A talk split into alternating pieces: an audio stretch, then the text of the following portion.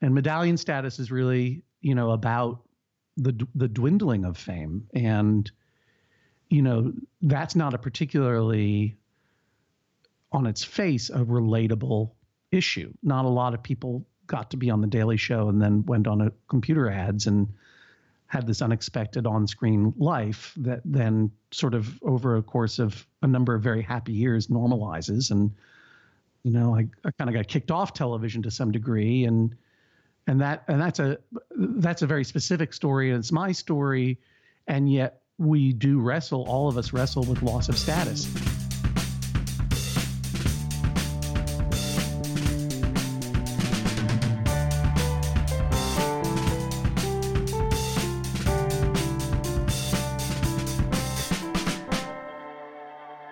Hello, everybody. Welcome to 15 Minutes, a podcast about fame, which is never 15 minutes long and is not just about fame.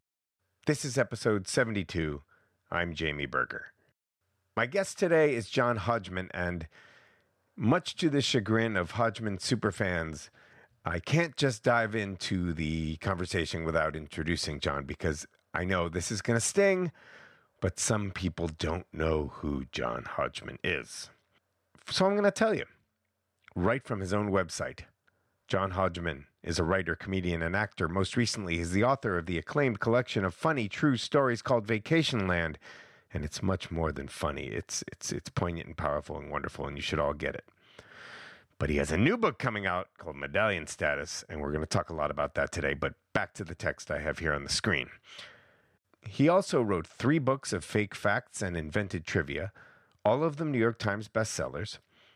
And his writing has also appeared in the Paris Review, This American Life, The New Yorker, and Mad Magazine.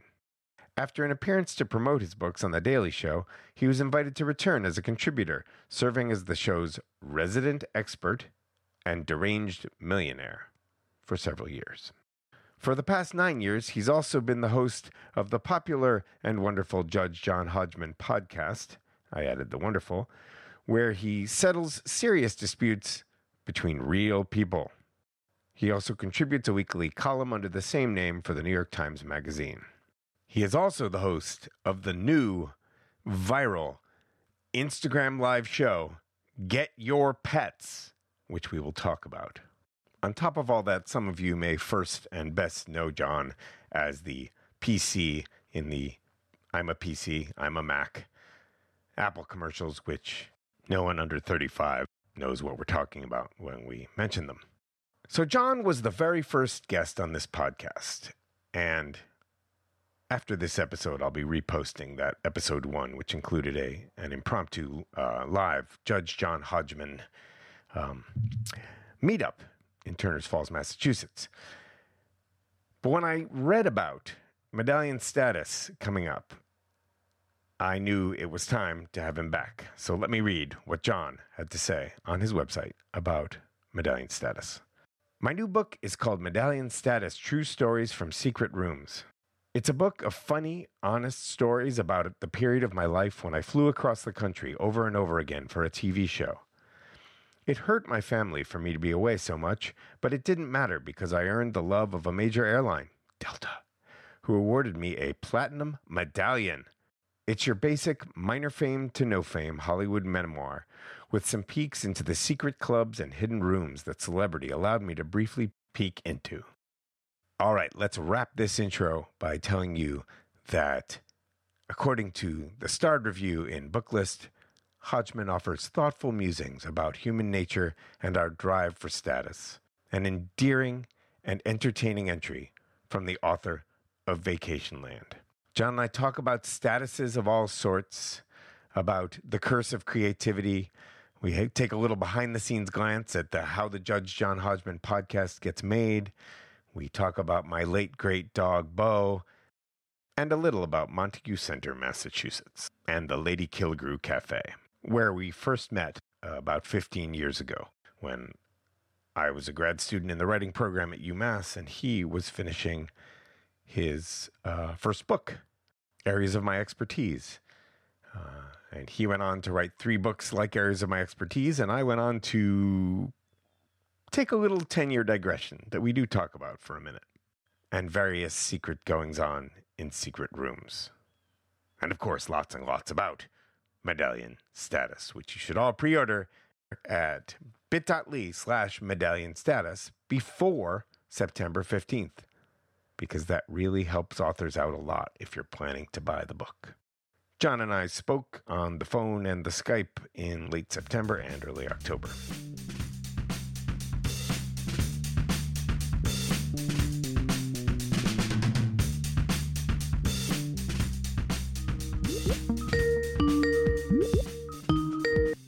Jamie, can you hear me? John, I can hear you perfectly clearly, and the little the little bars are bouncing around.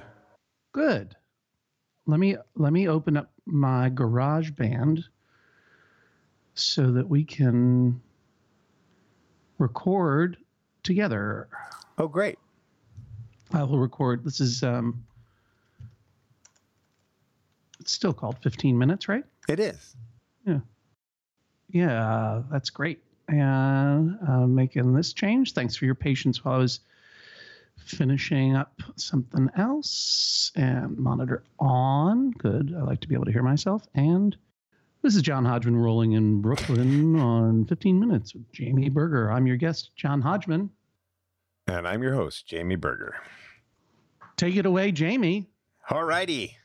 my old friend. Well, John, you you you were the first. We recorded about four years ago, about this time of year, when you were returning from the escape from fame life in Maine, heading back to the city, uh, and you were you you came and and did an impromptu Judge John Hodgman at the Rendezvous, the bar and restaurant I used to co-own. Used to. Oh, I don't know if you know that.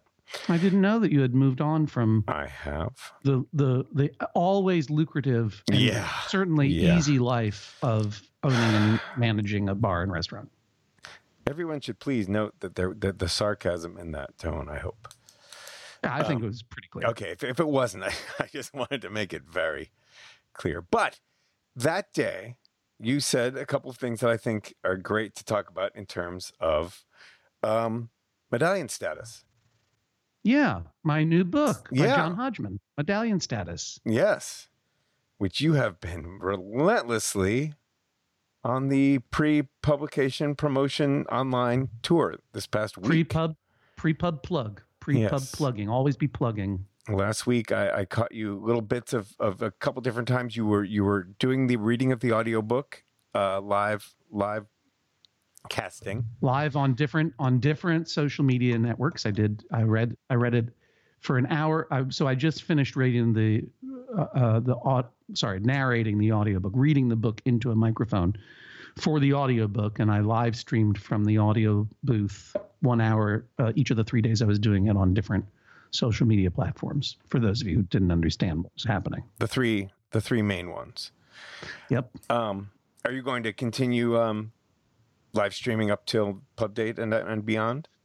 Well, you know, you know, Jamie, uh, it was on day three of the live stream um, that uh, when I was on Instagram, which is uh, one of the uh, you can follow me on Instagram at John Hodgman, uh, Instagram.com slash John Hodgman if you want. But I remember I had I had forgotten, but I remembered that uh, on day three that earlier in the spring when I was promoting my podcast network and our pledge drive, I had done just sort of on improv a thing on Instagram Live where I interviewed people's pets. I was going to get underst- to that. Yeah. Yeah, what I didn't understand was if you on Instagram Live, I don't know if this is true of any of the other live streaming within social media apps or whatever, but like people can ask to join your live stream, and if you approve them, they will pop up in like split screen.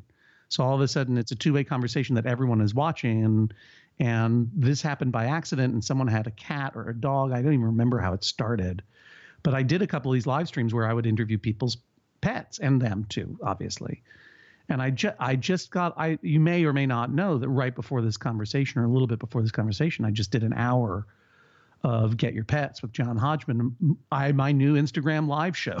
Yes, I was on there. I, I, I, oh, uh, okay. I, I'm sorry I didn't say hi. That's okay. You you did you quoted my "Get out your critters." Um, Oh, that was you. That was me. That was the I didn't- 15 minutes. Uh, Oh, of course. That handle. was the 15. I should have, Yeah. you know, it's just a lot. Let me tell you something, Jamie, listeners.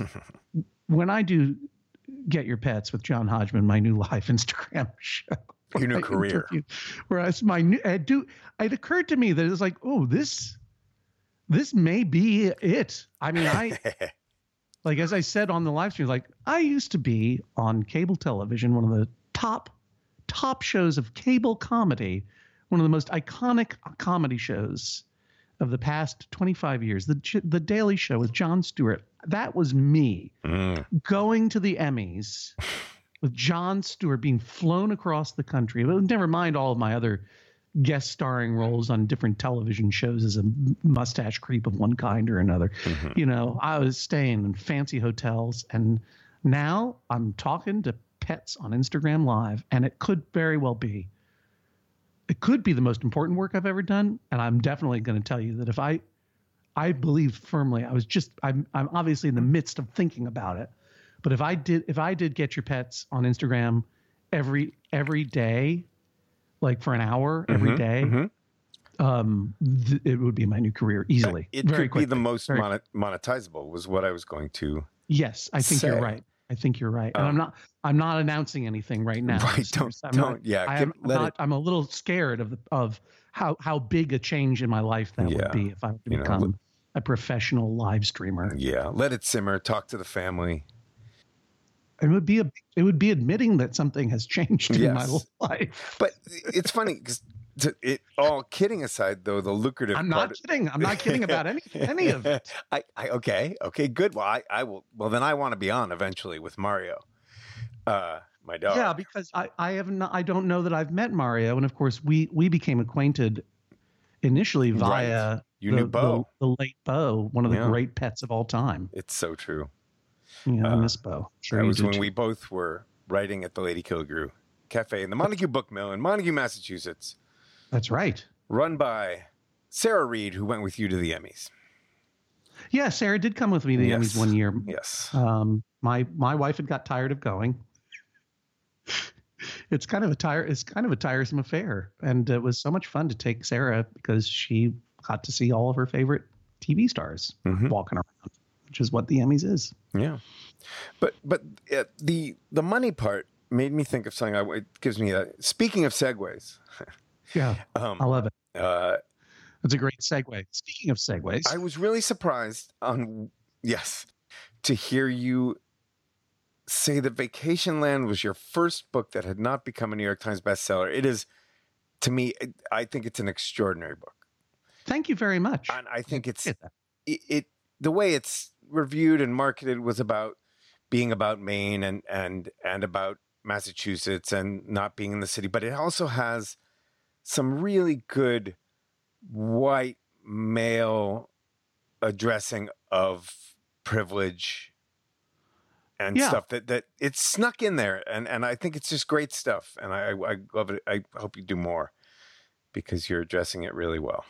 Uh, I appreciate that. I mean, I think that that uh, uh, that the issue of privilege. I mean, it actually it comes from a time when I was doing Vacationland essentially as stories on stage and just starting to work out some of the stories that ended up being in Vacationland back when I did a lot more touring, imitation stand-up comedy or whatever. And I was in San I was in Santa Fe performing at the Cocteau uh, movie theater, which is the movie theater owned by George R. R. Martin. And George R. R. Martin had uh, summoned me to Santa Fe for a, you know, a command performance for the for the King of the Seven Kingdoms. And of course, I said, uh, "Yes, my liege."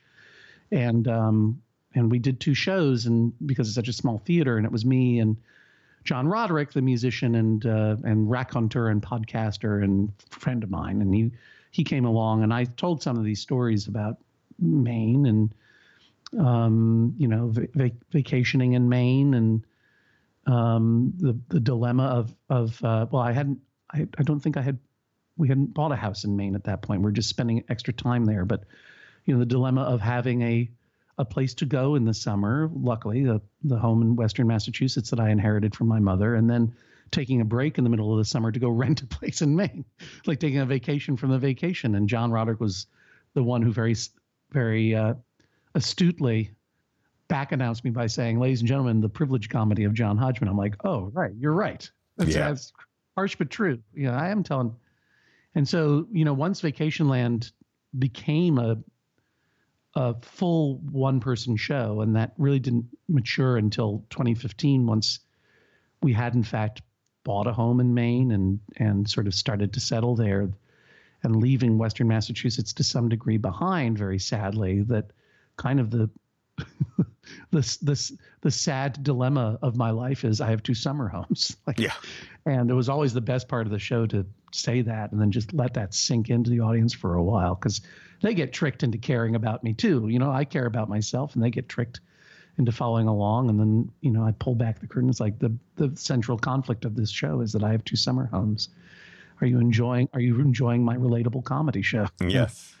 So, you know, it, it was an, and then in particular, once, once Vacationland, the show was roundly rejected by anyone who might film it. And I was trying to decide what to do with this piece of work that I liked a lot. It occurred to me, oh, I should write it as a book.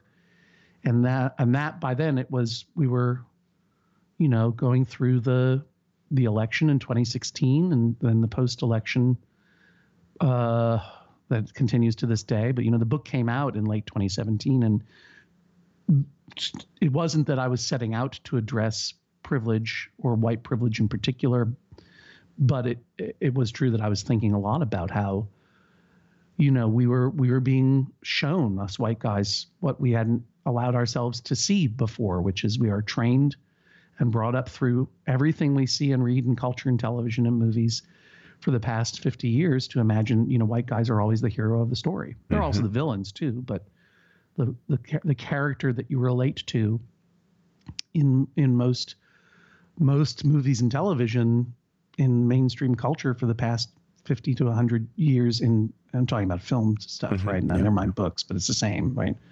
You know white guys are the heroes and it's very hard for as you can tell for a lot of white guys to accept not always you know and often and and maybe never really you know? So historically white guys have done a lot of damage um, that uh, that we're we've not owned up to and and that society is still trying to heal from. And we're in the midst of white guys doing a lot more damage right now in real time. So it was unavoidable that it would come up in in vacationland just as it is well n- neither book is about that. It is it is a, it is a it is a thread in medallion status as well Absolutely, and it's it's subtly and poignantly a serious point in in in two books that have a lot of light and funniness to them. i'm uh, glad you thought they were funny I, I- think they're pretty funny i don't know we'll see Oh yeah, I think like I feel like Vacationland was a little more contemplative and serious, and this is funnier. Oh, I'm glad you. Th- I'm glad you think so. 'cause- Yeah. Right. Great. Okay. Cool. I That's mean, my fe- you know, that's yeah, but I mean, we'll put, a pin in that for a second. But that's the reason why Vacationland was not on the bestseller list, among other things, is that people don't really know what it is, and Yeah. neither neither do I. It just is what it is. Mhm. And it's hard. It's a little bit hard to. It you know it's not very user friendly because it, it veers between obvious sort of comedic essays and then stuff that's more, much more personal or has a point of view. And medallion status is really, you know, about the the dwindling of fame, and you know that's not a particularly on its face a relatable issue. Not a lot of people got to be on the Daily Show and then went on a computer ads and had this unexpected on-screen life that then sort of over a course of a number of very happy years normalizes and you know I, I kind of got kicked off television to some degree and and that and that's a that's a very specific story and it's my story. And yet we do wrestle all of us wrestle with loss of status as we get older or you know we get passed over for jobs. The the juice that we had when we were young kind of dis- dissipates. Parents are always someone a, a very smart interviewer at publishers weekly pointed out like there's a lot of parenting stuff in this new book. Mhm. and it's true that you know when you are a new parent you are the most famous person in the universe to, to that child. You know what i mean? So and then as they get older uh, your show gets canceled and it's their show now. So and of course the big the big issue is you know the reason that there is trump to some degree is that a lot of white guys are feeling their status slipping in this country as it becomes more diverse. Yeah. And they don't like it and they are and they lash out you know when people lose status they get dangerous yeah among the reasons. sorry reasons i was talking there for a long time. you time. were talking it was good stuff though I, I, had many thoughts that drifted in and out of my head during yeah well it. i should have been quiet you know i shouldn't have just talked over you I not apologize. no you didn't you didn't um but the, back to that very first time we sat at the bar and we talked for 15 minutes exactly it seemed like you had mapped it out and one of the things that you asked me has been a uh, unspoken seminal part of this this podcast uh, about fame that I've said to a lot of people, and and I feel like some people don't believe it when I say it, but I feel it with all my heart, especially uh, going on four years into making this, that I want to make things that people appreciate. I don't ever want to be the person recognized on the street. And I did get to experience it in a small town way and now Mhm. I'm trying to I'm trying to do what you are uh, in in the tiny in the microcosm to to get away from. You asked me when I said I don't want that. You said, "Don't you like getting free drinks and tables at restaurants?" Which is a really hard to argue with. But 4 years later, I think my answer is no. oh really okay I feel like I'm not getting them on my merits and, and I don't enjoy myself and I feel self conscious. well and also you were you were a restaurateur yourself so you you had the opportunity for free drinks and and tables you could you could curate you could curate that world for yourself but- Yeah, but I mean, when I went elsewhere in our little world, I didn't right like, and I didn't like also uh, in these 10, in those 10 years, I would, there were more and more people who knew me who I didn't know Mm. because I'm terrible uh, at that kind of thing. And I know, you know, my job was to go around and say hello to people when I was, when I was in the bar, when I was in the restaurant. right and and people see you like they know you but i didn't know them and i always wasn't comfortable with that Yeah, good. Well, I'm glad. I'm glad that you were not um, tempted to the sick addiction that is. well the, that, that is not to say i'm not tempted or jealous but the sick addiction is really interesting because that was what i was going to talk about the whole the whole book in terms of in an instagram chat the uh before you started recording last week might be going on two weeks ago you said two things that are kind of the crux of the book to me Oh, thanks for paying attention. lead to a particular part of the book that uh, we'll talk about later in a few minutes. But one is that you said when someone asked about how you feel, uh, I don't know, you said about being on TV, television is how you know you're alive. I was making a joke, but yes, right. You were, but then you went on to say that television doesn't really exist anymore. But in a more serious note, you said the books are my life, my life's work, and I feel like television is the monkey on the back of being the writer. In your case, Well, I I found being on television, aside from being wildly unpredicted in my career path and surprising, um, I found it to be a lot of fun. And you know, when I say that the books are my life's work, as I sort of allude to in the, the, the very end of medallion status and the acknowledgments, like you know if you pro- if you process the world if you if you write things and you do right? Everyone does. Everyone makes up stories in their head about where they are in this world and they have to in order to make sense of what's going on around them right? And if you are a writer and you know it's a it's an it's, it's and you're aware of it and you do it for a living or you do it as a passion or a hobby you know it's like seeing the connections and things making connections crafting stories crafting narratives even even if you don't write them down if your brain is attuned that way it's in a very heightened way to live, but it's not a lot of fun.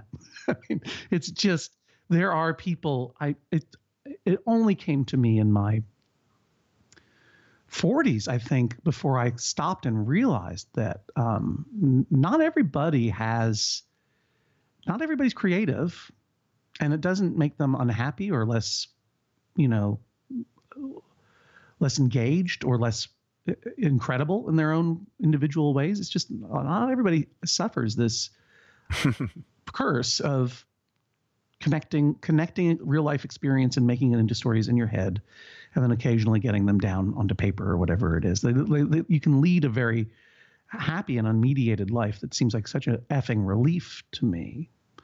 And for me, being on television and performing other people's words, um, whether that is in acting or you know on the daily show i would co-write those sketches with the daily show. But by the time it was time to be on television it was about performance. It wasn't about writing. Do you know what i mean? Yeah. That was really fun for me to not have to think as in the in the same way that i was used to thinking you know? Yeah. and it was very very rewarding.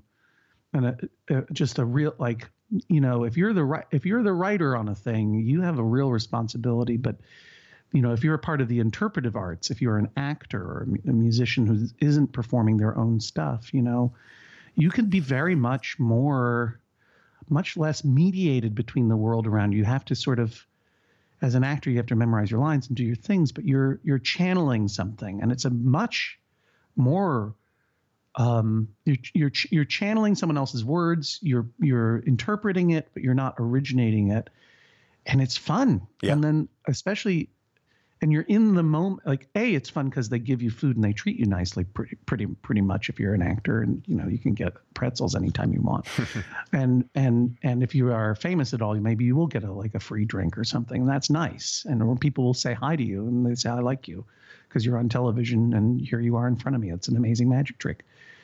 But then personally, it's it's extremely it's a very peaceful way to be. That is less of the rant like the rambling you hear now, listener.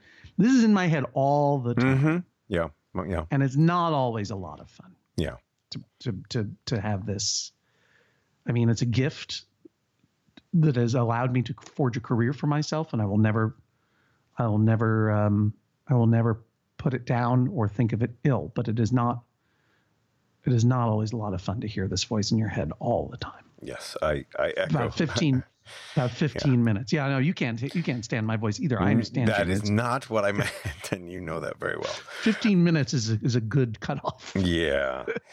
you were, you were talking a lot about in the book, there's some great stuff on being an accidental actor and that, and one particular director yeah uh, calling you to task it's great great that's a great segment with a couple uh, the the idea of getting smaller and your struggle to avoid the camera and there's one line from that that I thought was the funniest line in the whole book and no one's going to get if I say it so they're going to have to go read the book no no I I I need to hear what you what oh. you think is the oh. funniest line in the book cuz well it's it's not going to come off as as that extremely funny but where is it? I'm pretty much pretty much the definition. No, no. I think pretty much the definition of of what you do is on page in my galleys 183. The conversation between you and LL Cool J. Oh yeah. um, uh, that was at the Emmys. That yeah. was at the yeah. Yeah. The book has a lot of you saying hello to people and being said hello to by both. Yeah. People in in a certain immediate power to get you the, a good room with a balcony in a hotel to strangers. Ah, wait, but first I found the funniest line. Ah, funniest line, book. everybody. Page 37 Say, in the galley. Close your close your wallets. Do not go to bit.ly slash medallion status and pre-order medallion status because you're about to hear the best part. Yes, Here you won't need to after this. Right. Wait. Go, do it. Doogie, please resign to my EMI. I'm glad that hit you. I, I'll, I'll, I'll let everyone know a little behind the scenes fact. That's not the funniest line in the book by far. there are many, many others, but it's funny to hear what hits an uh. individual person. That is the that is the actual tweet that I tweeted in the middle of a scene. Mm-hmm. Um, the this as I describe in medallion status, the our I'm, I worked for a while on on this uh, television show called Married on FX, and I had I was sort of the the third best friend of the main character, and the main character or the male lead at least, and I were going to a frat house to get some money we were owed, and Doogie wasn't around, and as we're storming out, I say I know how to solve this. I'll tweet angrily at him, and and I do it, and and and immediately the director she yells, "Cut! Your tweeting is fake." Mm-hmm.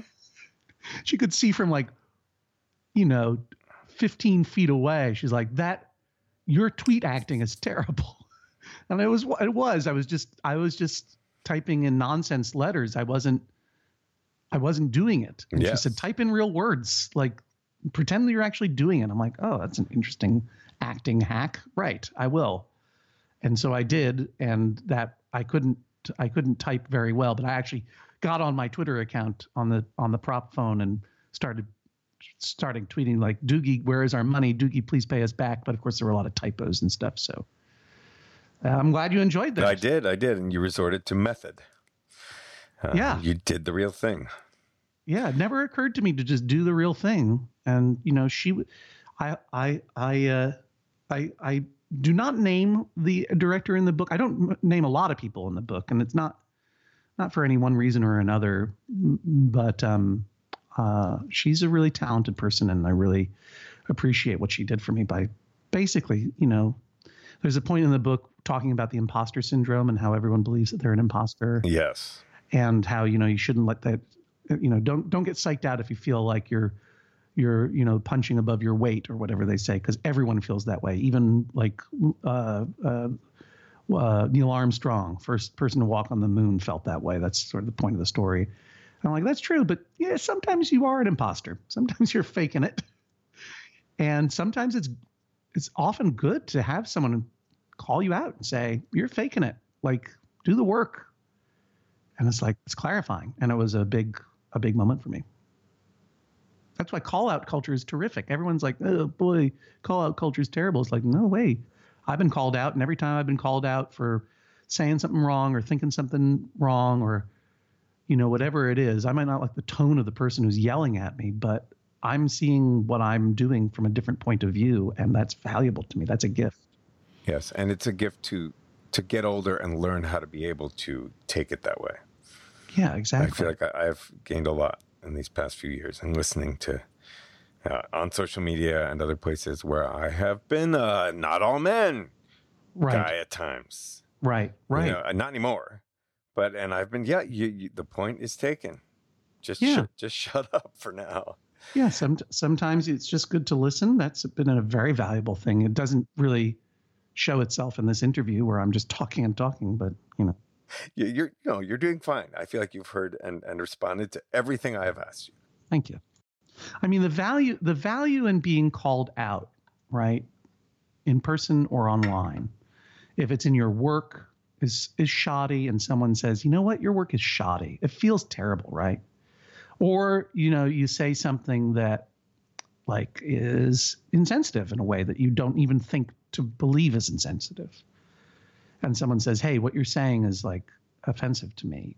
Like you're, you will you will naturally, and this white white dudes are famous for this on the internet. Get you know your hackles up and go, "No, you're wrong because of X, Y, and Z." It's like, Actually, yeah, well, actually, I'm the I'm the hero. How are you? How can you say that about me?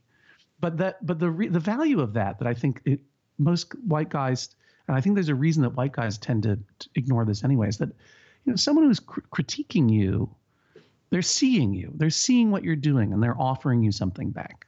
And that's you know I opened the book with someone recognizing me in Maine, and you know it's an awkward moment because my wife and I are having this you know fight this irrational fight because our our the, our car dropped its heating core and this gross liquid that we didn't understand. It felt like our jeep was bleeding to death and we were freaked out and all of a sudden these, these young couple come up and go it's john hodgman. I'm like oh the worst possible time. But um, it's great. It's still good to be seen because most people in the world aren't seen you know? yes.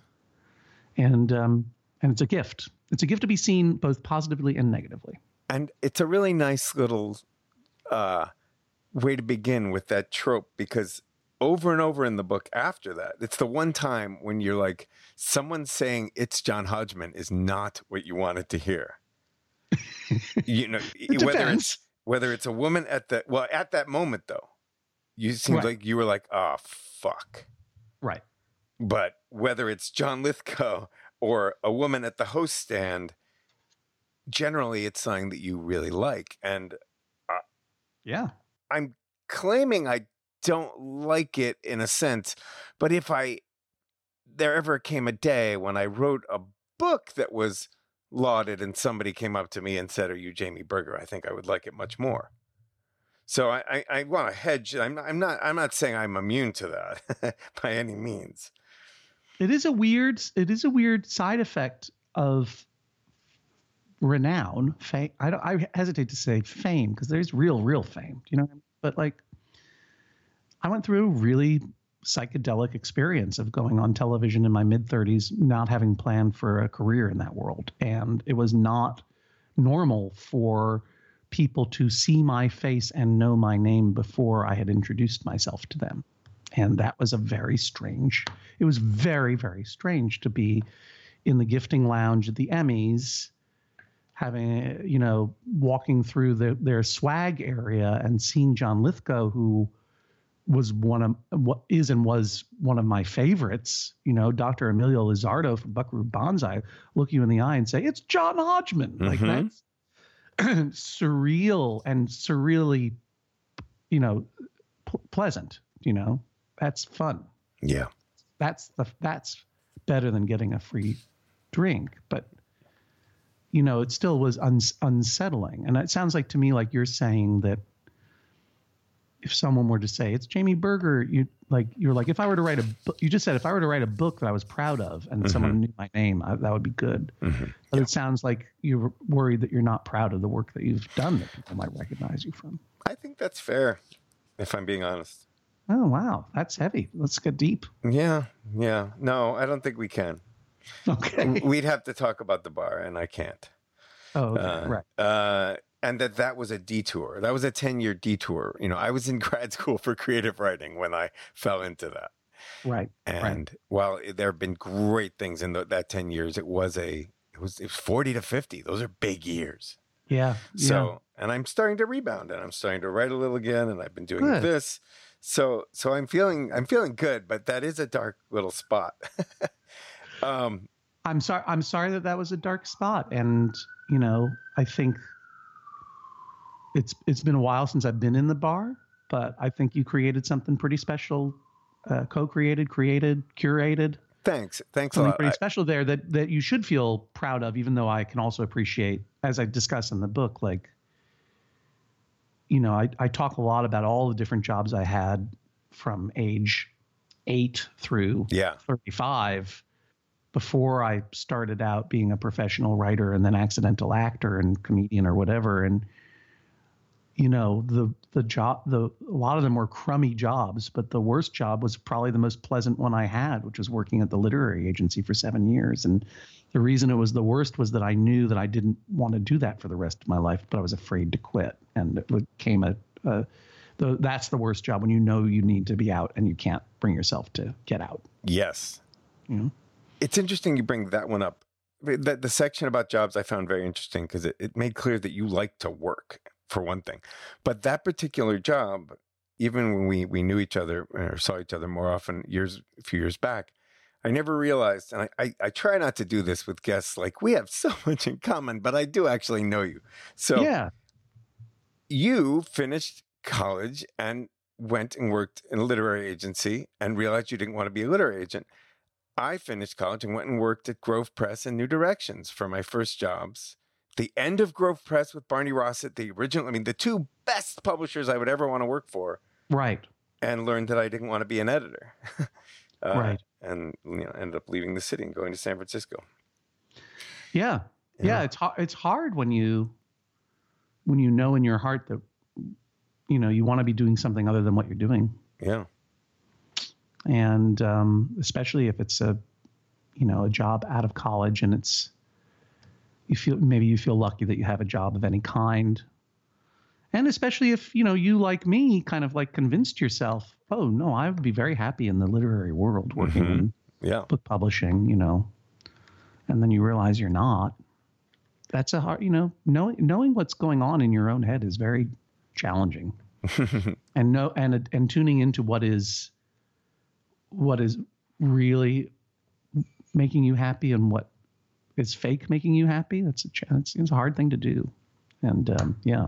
And it is, if life goes well, one of the pleasures of aging. to get better. Really talking a lot about aging, boy. Uh, we both are are. you aging? Uh, Are you no, no, aging? you. I'm, I'm I'm talking about you. I'm no, Not no. me. You misunderstand. I'm not aging. All right, let's just move on.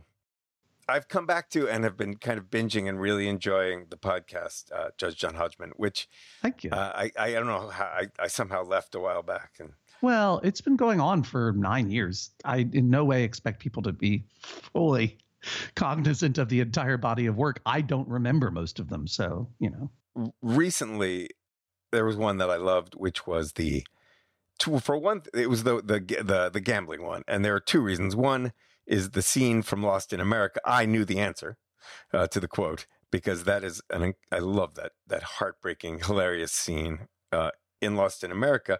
If everyone go, everyone go to your YouTube right now and dial up uh, Albert Brooks Lost in America. Um, Garry, Garry Marshall. Marshall. That's Garry with two R's. It's an incredible scene in which Albert Brooks is playing an Albert Brooks type character whose wife just went on a gambling binge in this Las Vegas hotel and lost all their money in the world. That they had just quit their yuppie jobs to drive across country and start a new Right. life. right. And Albert Brooks is is taught is caught in this meeting with the owner of the hotel or the manager or whatever, played by Garry Marshall, and he's trying to convince him to give the money back. Yeah. it's just like, no, this is you'll you'll be it'll be a big story. You'll be on a billboard. You're the one who gave the money back. He's like, no, Yeah. It's- we don't give money back. Sorry. No, it's so wonderful, so deadpan. It's so great. It's so But- great. in that episode, it's just sometimes you have people on who are just so wonderfully comfortable and naturally funny. Uh, another one is the woman, the circus performer guy and his wife, but that's another one. Uh, but these two sisters who are the one sister and the other sister's best friend bet on events in the in the in the one sister's life and and you're Mhm. adjudicating whether they should be allowed to do that they just had such a rapport. It seemed like they had practiced for months. They didn't seem that way. But in retrospect, it was like, this is great stuff. Well, thank you. Yeah. Yeah, that was a controversial I, a decision and I, you know, basically the this the in Judge John Hodgman, if you are listening, if you only know me from Get Your Pets, my live Instagram show that's sweeping the sweeping the internet, Patent pending. you may not know that for the past nine years I've hosted a weekly podcast called Judge John Hodgman, in which people call in with real life disputes, you know, between siblings, between spouses, between parents, friends, whatever.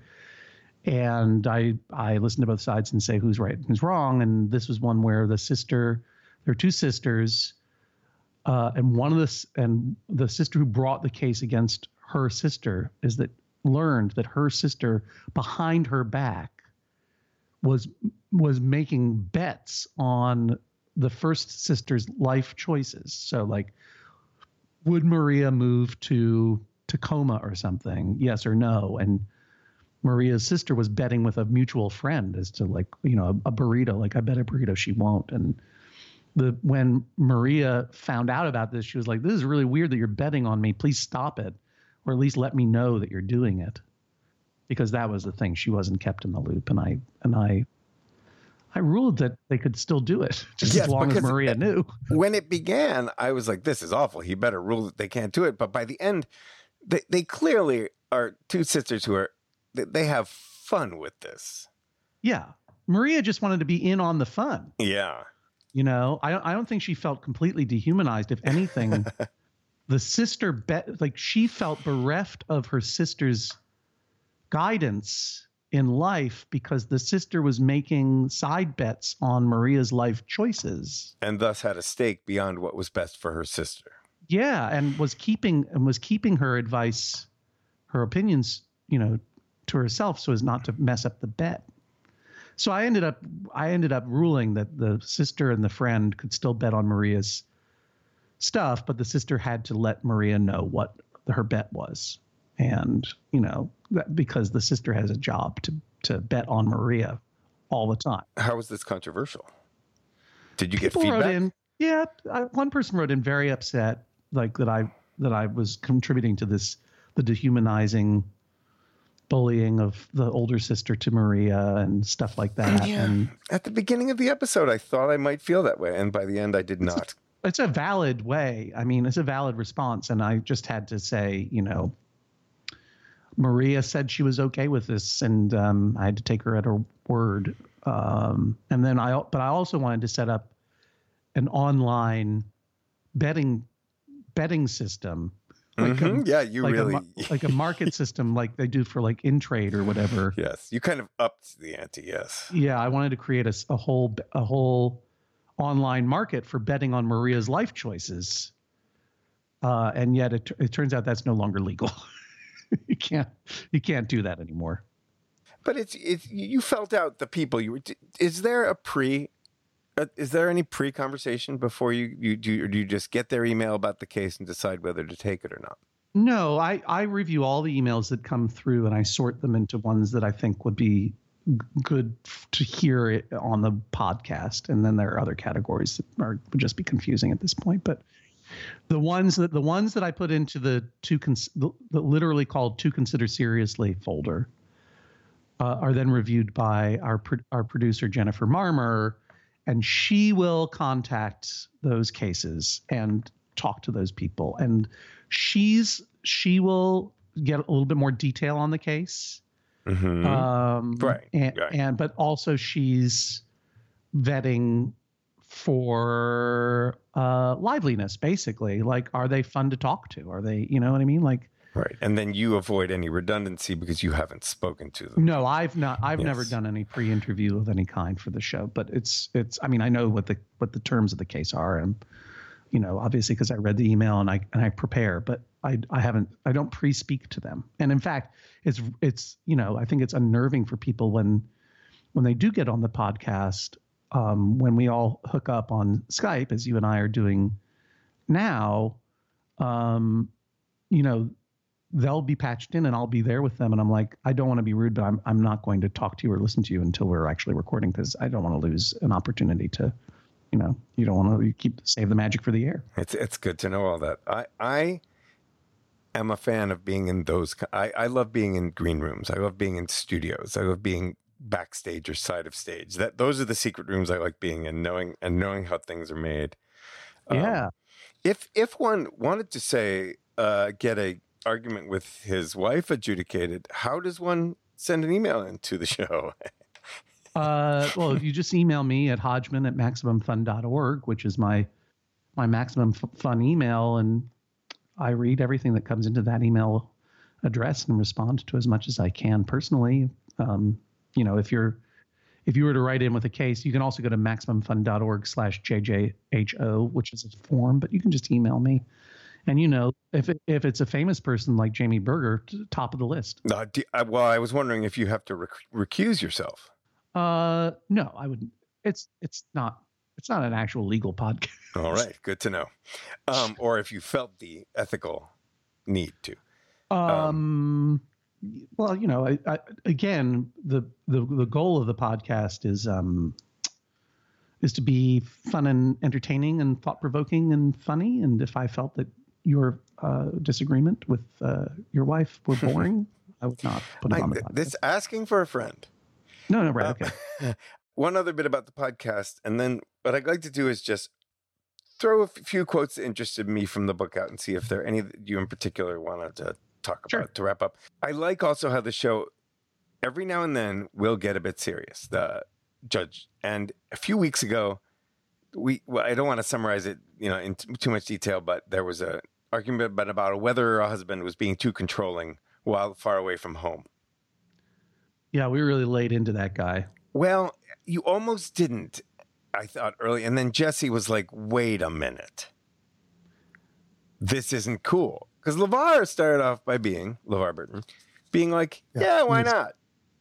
So that just so the listeners understand the the the the issue. So also on Judge John Hodgman, if you haven't listened, then sometimes my co-host and I, uh, my bailiff Jesse Thorne, um, will hear cases in chambers. So it's it's like rather than have the two people who are in a dispute talking on the podcast for the 40 minutes or whatever, we go through a bunch of like letters and we sort of people write and say, I, my husband does this wrong. I think I do it right. And then we say, yeah, your husband's wrong. Usually that ends up being the case. In this case, a woman was like, my my husband changes. My husband travels a lot, and he uh, I'll set the thermostat uh, for a temperature that I like, and then he'll change the thermostat setting while we're asleep from the internet, right? Because Yes. he's got a From a across wire. the world. Yeah, from a, He will. he's got a smart home type Yes. thermostat. And and we said, uh, yeah, don't do that, dude. Yeah. Like, that's fine. Yeah.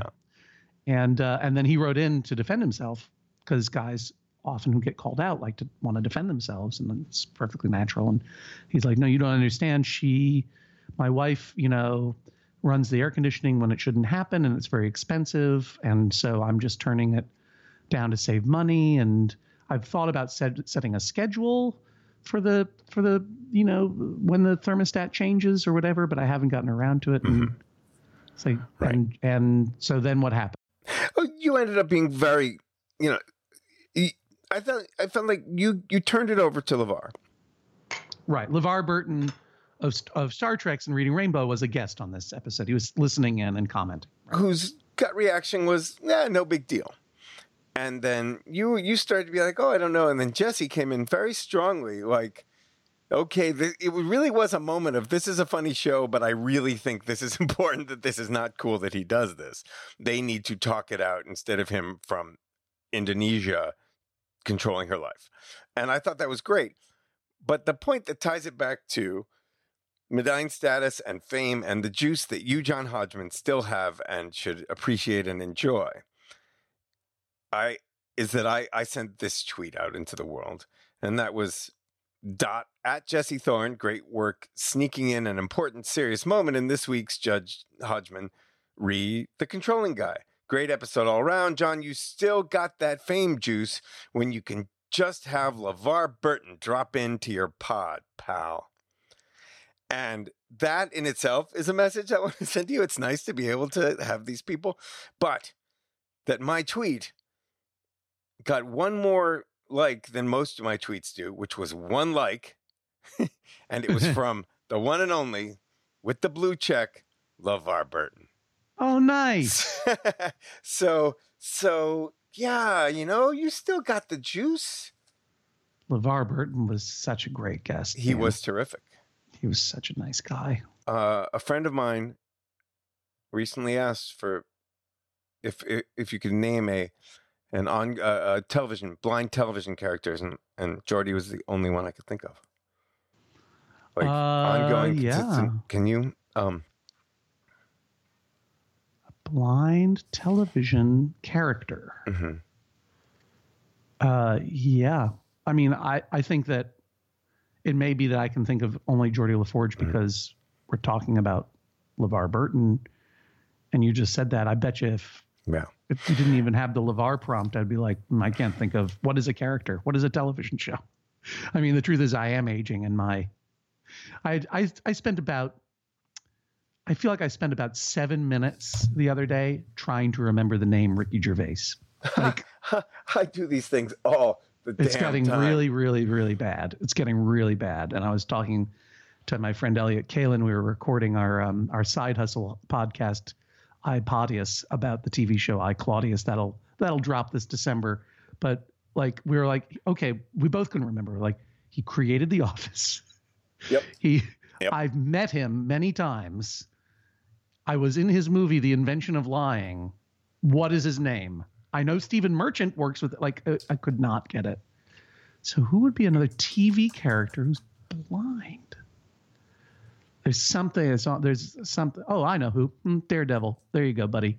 Uh huh.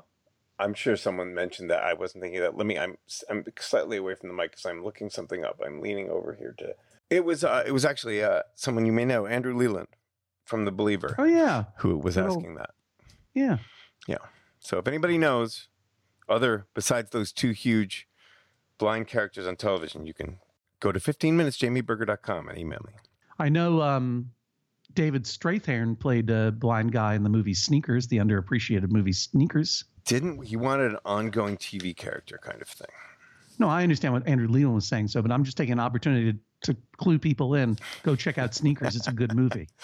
Uh, okay. You know, also, there, I think there's a there's a there's a big run about Daredevil in my book Medallion Status, which is out October fifteenth, yes. in which I talk about how if I if I were blinded and got super smelling, I probably would not choose to fight crime. that probably would not be my go-to. I don't see how I don't see how having super senses and super smelling would suddenly make str- street level human trafficking my problem. I probably would not keep it a secret and instead be studied for science to find out how to help other blind people. that that's another way to be a another kind of superhero. Yeah. Let's see. I'm looking at my my quotes here. I've talked about a lot of this Good. uh, already with you. Another of my favorite uh, sentences in the book is I like this podcast where I just call up and, mm, "Get and hear and and hear yeah hear Uh, what people's favorite things are about well- me. Yep, that brings up another question. But here's the sentence first. All right, give me the sentence. Jessica Lange, of course, is most famous for being my imaginary girlfriend whom I met while watching the movie Tootsie. Yeah. Yeah, that's true for me. When was the last time you saw Tootsie? I don't know, but it's time. It's time. Boy, is, is she? Everybody's amazing in that movie, but boy, Jessica Lange was my girlfriend, Me too. and she's great. And I saw her. I got to see her at the hotel in Los Angeles where I was staying, and she was really funny. She made a really funny joke, which is probably the funniest line in the book, if you, and that's why it will not be revealed here. Okay. Jessica Lange's really funny joke. Okay. Could the Scientology joke be revealed here? What's the Scientology joke? Isn't there a is it a Scientology joke? There's a joke that you refuse to tell in the book. Oh yeah, yeah, yeah. So the the I got in trouble with Scientology in the early 2000s when I was writing for GQ magazine, and I made a I was commissioned to write a calendar for the front of the book, which is the part of the magazine that is uh, li- literally the front of the book. It's like the small the small little items, little items. Back when there were magazines, you remember what this is like when there were magazines. Yeah. The front of the book, you had like the, the little 200 wordy things, the Yeah. 100 wordy things, the 500 wordy things, maybe. Yeah in between the stinky perfume ads. Right. And my job was to write a calendar for that for that uh, month's issue. So it would be like if we're coming out in August, I would find out interesting cultural things and festivals and and other things. And I and it was a non-bylined thing, but it's like here's what's happening in August. Check this out. You still see this kind of thing like in the big in the front of a like a, a Sky magazine, the Delta In-Flight magazine or whatever. Like here's what's happening in Barcelona on Mhm. you know whatever. And to make it fun and interesting for myself, I would sometimes overlap historical con- con- congruences. So, uh, let's say on a certain day of the month, uh, Johannes Kepler first observed the planet Uranus, and that happened to coincide with maybe the birthday of L. Ron Hubbard. I would write a very, very, very tortured sophomoric joke saying, you know, on this day, Uranus was first observed, and on this day, L. Ron, Hub- L. Ron Hubbard was born, who and later would pull out of his anus an entire religion called Scientology. Uh, So it was a terrible, terrible joke that I hesitate to even have repeated here, because I know that Scientology is watching and listening, and and they I'm okay they with got- that, and you already are in trouble with them forever. So yeah, that, well, so when this thing came out in in the early 2000s, when it came out in the magazine, my editor called me and said, um, "The Church of Scientology wants to talk to you. They're very mad about that joke." And I didn't blame him. It was a terrible joke, and and not you know it was it was just I mean it's cheap and and I was like, but I don't want to talk to Scientology. And how do they even know? That I had written it, you know what I mean? Like it wasn't even my name in there, and this is before there was Google. I mean, this is before there was a Google alert for me or for for Scientology or L. Ron Hubbard. But they called my editor and they're like, I want to talk to him, and he said no, and and I told him I don't want to, and my editor said that's fine, I'll protect you. And then he called again and he said they they really want to talk to you, and I'm like no.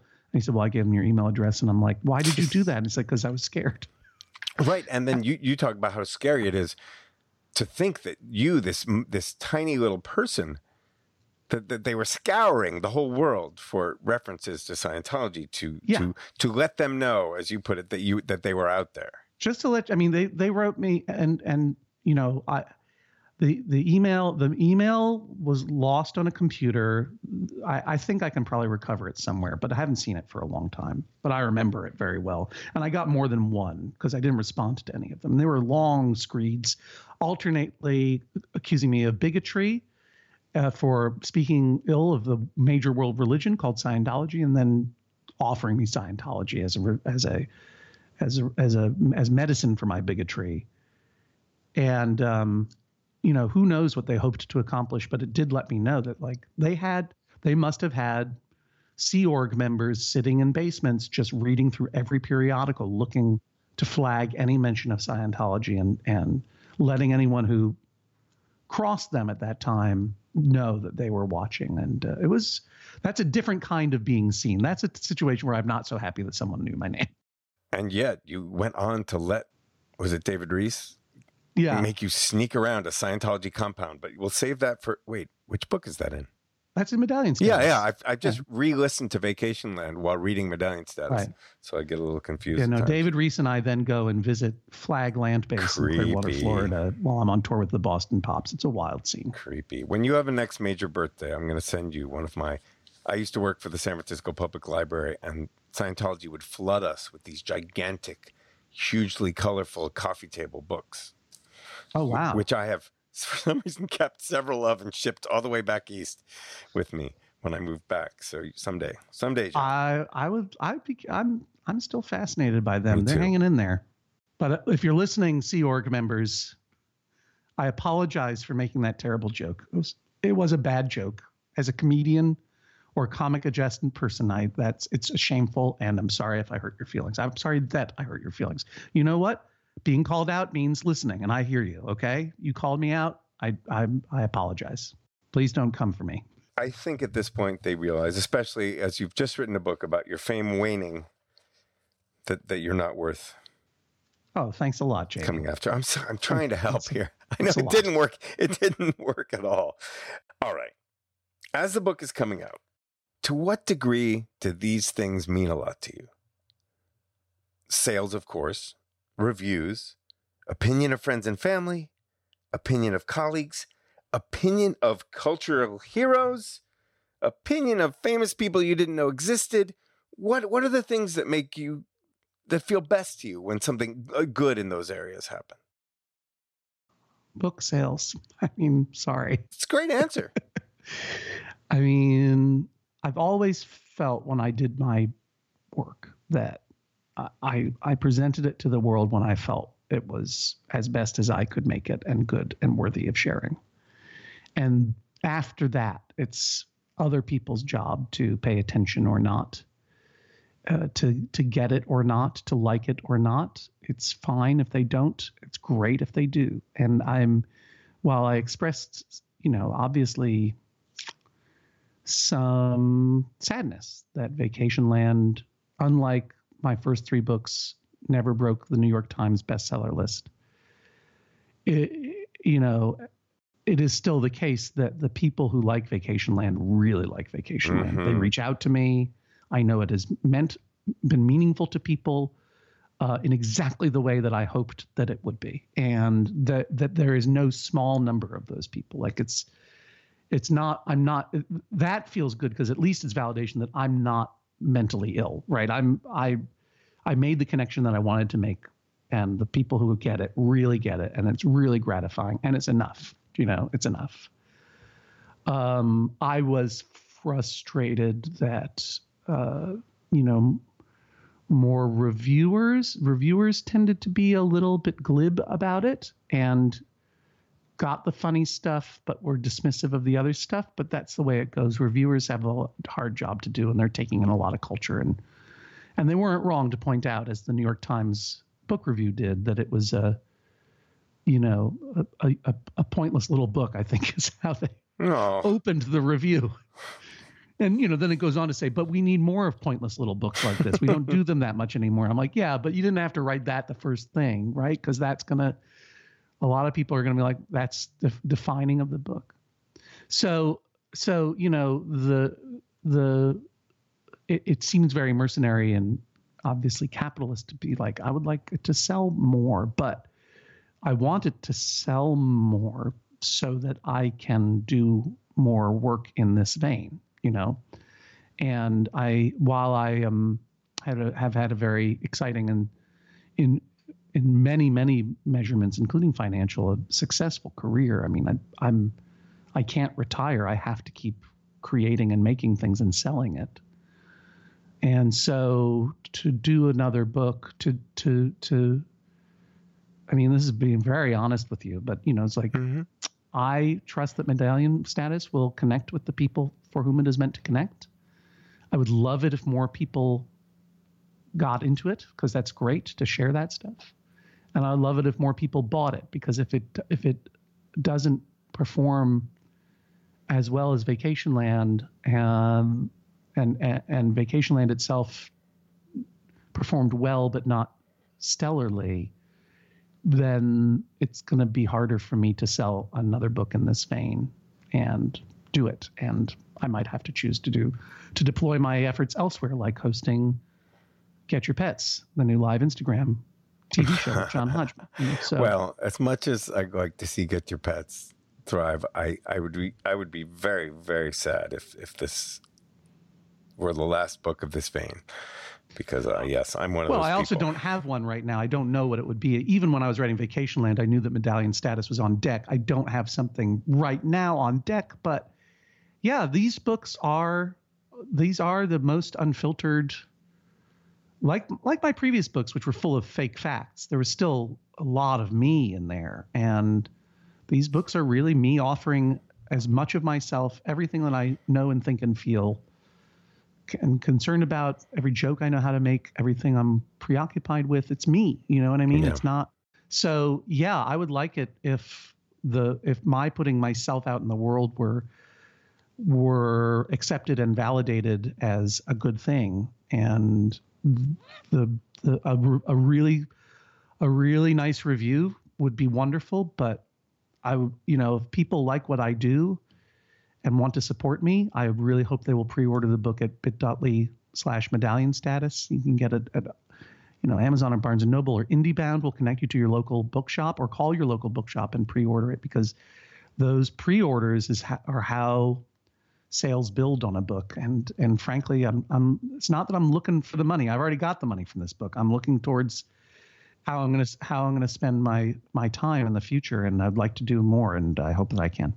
Yes, uh, and I, I, really hope you can too. And you've you've summed everything up so much there that I'm gonna I'm gonna leave other stuff behind, uh, and just talk without you about it in, in the oh. outro or the intro. Uh, well, I, I enjoy talking to you, Jamie. I do. My 15 minutes are up. That's sort of the whole story of this book. Unless they're and, uh, not. unless they're not. No, no. There's always. I mean, there's always Get Your Pets with John Hodgman on Instagram. I'm, I swear to you, this is the new thing. I have to, th- I may have to just follow. I mean, yeah. You, uh, have one other factual thing about the, the book and the tour is you hinted about an unofficial Western Mass visit, perhaps reading uh, type yeah. thing. Yeah, we're we're Monte and Monte Belmonte and I are going to do something at the Shea. Great. Uh, we're trying to find a date to do that Terrific. in December. So it, uh, I think ideally it would be in December, like a, a holiday Monte and Hodgman show of some kind. Oh, that's great. Um, but if it doesn't work out for December, it'll be after the new year. So stay tuned. If you want to know more about what I'm doing in my life, you can always go to johnhodgman.com slash tour. Or the best thing to do is subscribe to my newsletter, bit.ly, that's bit.ly slash Hodgmail, H O D G M A I L. That's Hodgmail, H O D G M A I L. And another bit.ly that I say from time to time is bit.ly slash medallion status. And in that case, medallion status is all capital letters, all one word. Great. Um, so thanks again. It was fun to talk. Thank you so much. It was fun to mm-hmm. talk. I agree with you. it's nice to be agreed with. It is, and I'm glad to know your name. Likewise, John. Thank you so much, Jamie. I really appreciate it. Take care, right, man. Talk to you soon.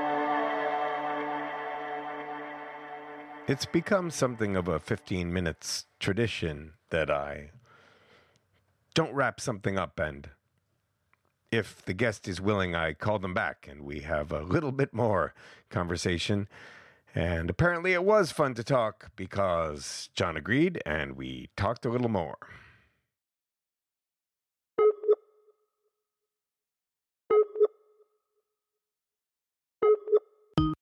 Hey, Jamie, how are you? Hi, John. How are you? Uh, good. Give me one second, okay? Sure. All right. All right. So, So, after listening to our conversation back, I I had a loose end I wanted to tie up, a question I never got to that brings it all together in a nutshell. okay.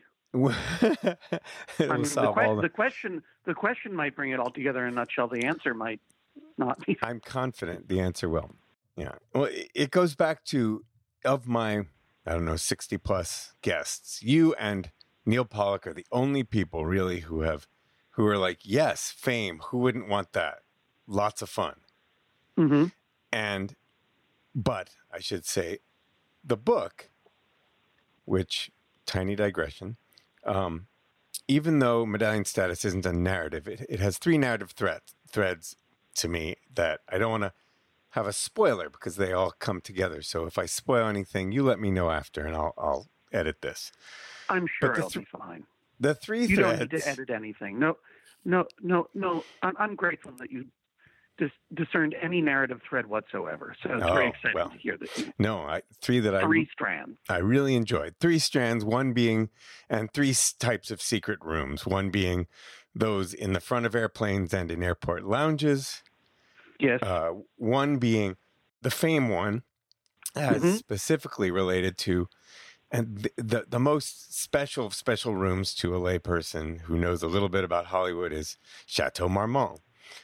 And the third being perhaps the hardest acceptance to get, which you, which also comes to uh, fruition in the book up in Oh, Maine. la- you're talking about the last chapter. Uh, yes, I'm talking about Right. the, the, the most exclusive of rooms in a way, Uh, perhaps so. or or, or of worlds, you know, because so few people are in it.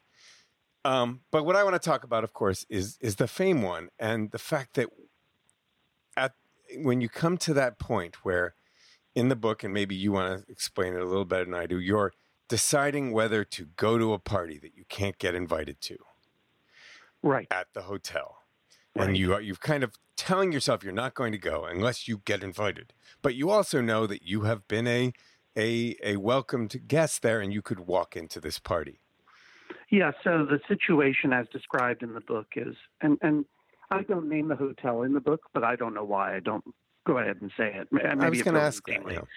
But it's the Chateau Marmont, which is a, a, a famous Hollywood hotel that that various famos go to, and that I spent quite a quite a bit of time staying in, long past the period where, you know, my, the level of my celebrity, such as it was, justified it, and that was in part because, and I think it's still true, that the chateau keeps its own special set of books for not I mean obviously they're going to cater to the most famous people in the world but they keep a separate ledger for the people that they just kind of have grown to like the the weirdos and oddball novelists and fallen stars that nonetheless they still they still enjoy because you know that's the kind of place that it is and certainly was when I was there and I presume still is it, it, it, I, I, I say in the book that I stopped going because the manager of the hotel, whom I had come to be friendly with, Phil, has left. But um, but I did. Well, I'll I'll save that for a minute. I I, I did return uh, recently, um, and uh, and a surprising thing happened. Well, that's a tease. So if you want to throw to a, if you want to throw to a, a commercial now, okay, and we're back. So, so but but one of the last times that I spent any meaningful time at the hotel was um, I was staying in in Los Angeles for a TV show job, and it happened to coincide with the Golden Globes, and um, a, a person was holding a big famous person party in the hotel after the Golden Globes. And the Golden Globes and all the award shows kind of end fairly early because they, they take up the whole afternoon and then people party into the night. And the whole lobby and garden of the hotel, which is normally, you know, open to obviously everyone who's staying there, was going to be closed um, for this private party. And what's more, normally when you would stay at the hotel and there was a private party, uh, there was sort of a de facto understanding that if you're staying there, you can go to the party. Doesn't you don't have to be specifically invited. It's like mm-hmm. you're you're you're our guests. But in this case, the host of of the party kind of didn't want, for some reason, people she did not invite to show up to her party. She did not necessarily want randos and uh, and oddballs and screw ups that the hotel likes who happen to be staying there wandering into her most famous person in the world party or most famous people in the world party. And I knew people who were going to this party and and and one of them was Paul Rudd and he's like you, you should just come down. You know people at this party. And I was like I can't just come down. He's like no one will stop you. And it's not that. It's like you know I I I've been made a monster from fame to some degree, but if I'm a monster, I'm a vampire, right? I will suck I will suck the fame blood out of anyone in order to feel alive and relevant, but I have to be invited across the threshold. I can't. I'm not a I'm not a I'm not some kind of fame werewolf who's just going to turn into a creature and maraud the because I knew that if I if I wandered down there, I knew that I knew the hostess a little bit, and I knew that she would know that I. She was like, I didn't invite him, and that would just be humiliating and bad. So yeah. instead, you know, I, I I tried. It was like a horror movie in the sense that I was in this, I was in this castle, I was in the in the upper upper upper keep of this castle, uh, in the Hollywood Hills, and I had to like chain myself to the to the radiator so that I didn't turn into a monster and go down and crash this party. Um, and I got through it, and I got through the night without without going to the party, without being invited. And in the book, that feels like a, a moment of triumph, and that made me I want to ask once again about the pursuit of fame and whether it's more of a negative, an addiction, than than a positive. In that you do seem it feels like a triumph, and that you are moving beyond this. You you you are making choices about not needing access to these rooms that feels like a triumph. And then there's a little shift after it that people can read about in the book that's hilarious and tragic. Yeah. Oh, yeah, yeah. There's a, there's a, third act.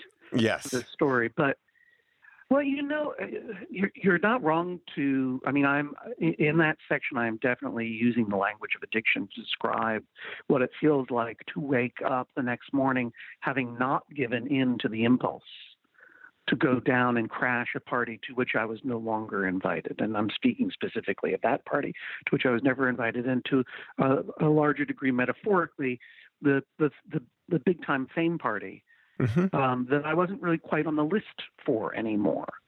And to wake up that next morning, and I use the language specifically to say I felt cleansed. I felt like I'd kicked something. Yeah. And and th- that's true. Yeah. So, you know, I am purposely using the language of addiction because fame is intoxicating. And like all intoxicants, there is the peril of um, having a bad relationship with it, of becoming addicted, of making choices that are bad for you and the people around you in order to maintain your relationship with the with the intoxicant you know. Mm-hmm. Um, and um, I did feel good uh, having proven to myself that I that I could survive without being invited to the party. But yes. I still wanted to go to the party. Yes. I still would have preferred to have been invited. And however you're trying to manipulate manipulate me into saying that, that that that famousness or renown uh, is because it is intoxicating, is it's at its core somehow evil. I reject your puritanical premise. I, I appreciate the rejection. Yeah. Yeah. I wasn't hoping for that. I just wanted to challenge it one last time because I mean, here's the thing. Like the the problem the, the problem with fame isn't that it is its in in its nature destructive it is it is intoxicating and it is easy to become addicted to it and when people lose and this is what the book is about when people lose status and status can be can be defined in a lot of different ways you know it is terrifying and paralyzing and infuriating and you can make bad decisions and do bad things right and but you know, one of the things about fame is that it goes away. And when you are no longer on the list, it is good to know that and to reckon with it and to make adjustments. Because one thing I think we will agree on is that fame, like all forms of, you know, sort of extrinsic status. That one is assigned, uh, you know, either by uh, uh, uh, uh an airline or or or by you know the the luck to appear on a hit TV show or movie, or um, you know by virtue of birth, you know, getting that extra status boost of just being born a straight white cis male in Western culture. Indeed. Um, you know, all extrinsic st- status, you know, it, it, it is um, feels good to have, um, but it's something that we all lose from time to time, and and learning how to adjust to um, status decline and feeling worse as your life goes through changes um, and and t- tuning into what is your true internal worth as opposed to the external um, uh, uh, uh, signifiers of worth is mm-hmm. a very important thing to do. Absolutely. So you know that that's what I'm saying. I, and I and I couldn't agree with you more. And it would be very hypocritical of me to act like I'm above wanting fame because we I did call you for just that one question. You've only this, been doing this, hundreds of episodes of podcasts about it. It's I mean, it's, it's true. obviously something that's um, fascinating to you, and I wish I could tell mm-hmm. you. I mean, you know, you have you have your own renown in, in your world, and people, you know, people appreciate and like the work that you do, the kind of fame that we're talking about, where you know people know you without even knowing you. I wish I could tell you that it was itself something that is you know horrible to experience and you wouldn't want it. no, no I don't want great. to be told that. No, it's fantastic. It's fantastic when you you know it's nice work if you can get it. And I remember years and years and years ago, you know, uh, kind of having my eyes opened when I was perhaps 15 or 16, and I was taking viola lessons with John Sciarco, and he was you you know he knew that I wasn't a serious music student, so we would often just talk about life as much as you know practice scales. And I can't remember who he quoted. I believe it was a, a woman blues singer who said, "You know, I've been, I've been rich and I've been poor, and rich is better." yeah. And you know, there we go through rich times in life, we go through poor times in life, and they're valuable. Um, but there's no sense in not enjoying uh, the experience of those times in life when you are high on the hog, whether with money or attention or praise or whatever it is.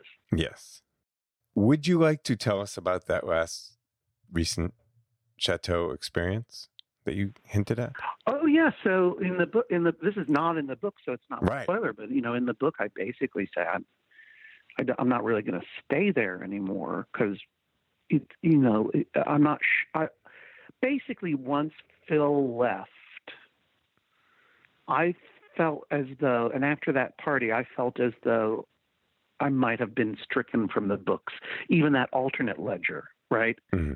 Of of weirdo fans yeah. who, who aren't stars, but still kind of like the friends and sort of friends and family discount at the hotel. That I had sort of weaseled mm-hmm. my way into that ledger, not actually by weaseling, but just by being decent to people and being grateful for all the for all the people who worked there and tipping well and you know re- re- receiving gifts and giving gifts and maintaining a relationship it was you know it was all phony and fantasy but it was also i think genuine that when you know when w- that i got to know people who worked there and i let them know that i was glad to be there and glad that, that they were helping me and you know and be and being there too you know and, and yet I was concerned that, you know, especially with the change of management there, that I might have been stricken off that record. And the idea of going into that place and not being welcome anymore mm. Was too terrifying to contemplate. And so I would just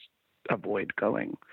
But I went to go see a, an acquaintance of mine, I dare say a friend now, who still works there. Just when I was in LA, I just dropped by in the afternoon and um, it was astonishing. Like you know, they were really nice to me. I was like, oh, you weren't just lying. it That's wasn't great. all an act. Like you know, the the a, a lot of the people that I've seen there for many times when I came on, they're like, "How are you doing? What's going on?" Like, it was very sweet, and you know, that is, I call it a castle with lies in the book, but it's not entirely true. There, there, there are, you know, um, you know, you. It was very touching. It was very touching. I Yeah, think. and I imagine it would be because being genuinely recognized by name and called by name is it comes up over and over in the book, and to have them still be like, "Hello, John." yeah it's it's it's a wonderful feeling and and also it's a feeling that you can give other people by calling them by name and seeing them and recognizing them i'm talking about your friends obviously and your family obviously but the people who are in a service industry you know like you got to be nice to people and you realize we're all human beings so that was very touching however i will i don't i i, will, I don't know if that will change once the book comes out we'll see and then the uh, but the other coda that's not in the book i talk about Eisenberg Sandwich Shop, which is where I had breakfast every Friday morning with Jonathan Coulton when we were just getting started in New York. And we would look at all the pictures of the New York celebrities on the wall. And over the years, we both made it onto the wall. And how, you know, anytime I was feeling really nervous about where I stood in the world, I would go into Eisenberg, terrified that they would have taken down the picture. And then I would see it there. And I, even though it was a terrible picture of me, I would feel relieved. Uh, well, Eisenberg's has changed hands since I wrote that, and in fact, all the pictures are gone, including mine. So Oh. you win some, you lose some. you do win some and lose some, and that's that isn't very odd that you brought that up because the the intro to the first episode I talk about uh, I believe it was uh, Ray Bradbury talking about writing his first screenplay and being on the opposite side of the wall of fame from when he used to be an autograph hound, and so you Right. came off off a wall of fame. Yeah, yeah. It, it, but you know what? The the slings and arrows of misfortune that I suffer are purely metaphoric right now. So I I am certainly not complaining, but it is you know. Uh, uh, uh, for, fortunes do change, and that just means to say, if you find yourself in good fortune, appreciate it, and when you when that good fortune fades, either through fault or no fault of your own, um, uh, you know, uh, continue to appreciate it in the past tense, and enjoy whatever is next to come. I I look forward to to to word of your pub date and and terrific sales. October Um, fifteenth, about two weeks from now. Slash medallion status. Yeah. Yes, indeed. Uh, thanks, John. Thanks, Jamie. Sorry this is a little hard to to uh, configure, but I'm glad we had a chance to talk again, and I'll talk to you later. Talk to you later. All right. Bye bye. Bye bye. You can order Medallion Status, as you may have heard, at bit.ly slash medallion status. And I really encourage it and Vacationland. I don't plug shit on this show, even though one is supposed to be always be plugging, but they're terrific books. If you can't buy them, go to the library. And if you like listening to books, John reads both of them, and that's wonderful too. And they're both on Audible, of course. The quote I've been poor, I've been rich, rich is better, has been attributed to everyone from Fanny Brice, Joey Lewis, Sophie Tucker, Johnny Hyde, Jack Herbert, Harold Gray, Bernice Fitzgibbons, Bob Mankoff, Mae West, but is supposedly from originally one Beatrice Kaufman. You can learn more about this show and find episode one with John Hodgman by searching for Jamie Berger 15 Minutes wherever you cast your pods or by going to 15minutesjamieberger.com. That's 15minutesjamieberger.com. Please feel free to contact me through there or at 15 mins Jamie B uh, all over the internet or on Facebook. You can find John Hodgman on Instagram at John Hodgman or on Twitter at Hodgman, where he's been doing a lot of live videos because he is ABP, always be plugging. Ed Patnode is our engineer. Our music is by Christian Kandari. This is 15 minutes, and I am. Jamie Berger.